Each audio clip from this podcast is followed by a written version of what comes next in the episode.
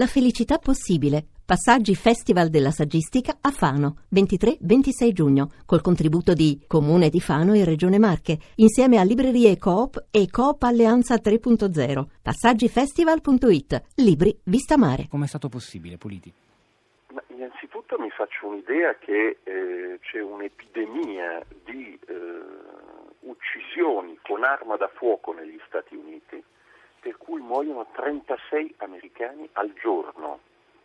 Cioè la diffusione di armi da fuoco personali, nonché fucili d'asfalto, è praticamente fuori controllo.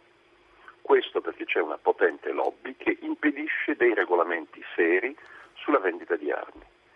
Anche in un paese anglosassone come il Regno Unito questo controllo sulle armi è molto più fermo. Dal dicembre 23 del 2015 sono morti 12.942 persone per ferite d'arma da fuoco, per varie cause, ma fa capire qual è diciamo, la portata del problema. Dopodiché questa persona è stata intervistata due volte, evidentemente è stata intervistata dai professionisti e queste persone non hanno ravvisato dei profili di rischio, cosa che può succedere questa persona si è autoconvinta e autoaffiliata ad Daula, allo Stato islamico, e ha dato sfogo a questo suo criminoso progetto in questo modo. Ma dobbiamo partire innanzitutto da un dato di fondo, perché è chiaro che ci può sempre essere qualche persona che si convince di essere terrorista, lo fa e sfugge ci vuole poco per bucare una porta con un gol, purtroppo. Questo è normale e normale anche in paesi che hanno molti più problemi come la Francia, dove è chiaro che le banlieue, dove per più di 40 anni si è lasciata la situazione fuori controllo sociale, non solo poliziesco, i servizi di sicurezza possono venire debordati. Nel caso americano questo non pare essere così, anzi si si può vedere come in realtà le maglie del controllo sono piuttosto strette, perché questa persona è stata intervistata dopo aver fatto un paio di dichiarazioni mh, cariche di odio. Quindi siamo al limite mh, della sorveglianza sul delitto di opinione. Però il problema di fondo sono queste due cose che faccio notare, più una terza che riguarda invece il dialogo religioso. Sarebbe opportuno a livello di dialogo religioso e quindi politico uscire da dei pregiudizi vecchi di culture nomadiche di 3.000 anni fa contro una comunità che ha i suoi orientamenti sessuali che dal punto di vista eh, laico e anche religioso non possono venire discri- eh, discriminati con l'omicidio. Questa è una responsabilità dei capi religiosi di queste tre culture monoteiste. Penso che ci siano già dei passi fatti avanti nel dialogo religioso ma credo che questo debba culminare poi in una dichiarazione pubblica.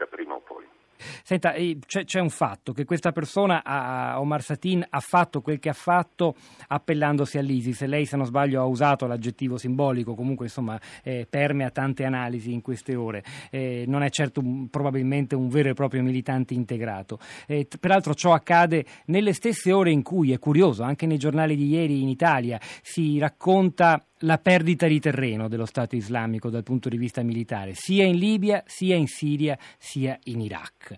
È un paradosso, un cortocircuito che si dimostri però nello stesso tempo così eh, straordinariamente efficace sul suolo americano in questo caso, ma europeo pochi mesi fa. No, in realtà è una cosa che era già stata detta ampiamente in un seminario ristretto della NATO Foundation a Berlino a gennaio eh, si può sconfiggere militarmente l'ISIS, ma se non c'è un'azione parallela che è ideologica, politica, sociale, questo problema rischiamo di portarcelo avanti per un altro decennio. Cioè bisogna contrastare il jihad della parola che appunto eh, gli estremisti armati vogliono propagandare. Questo è un lavoro che va fatto naturalmente nelle comunità musulmane, ma non solo. È un lavoro di una società, perché il problema dell'immigrazione non è un problema di quote, è un problema di squilibri demografici, è un problema di differenziale di spazi con livelli di vita differenti.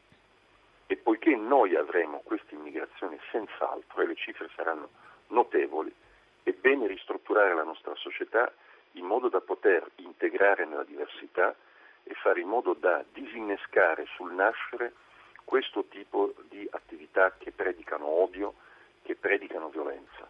E questo non si fa semplicemente oscurando i siti, questo si fa potenziando innanzitutto l'istruzione pubblica che è la prima linea di accoglienza e di integrazione per le persone che vengono qua. Smantellandola ci si prepara decisamente a un futuro molto complicato anche sul piano della sicurezza. Non mi sembra un buon affare.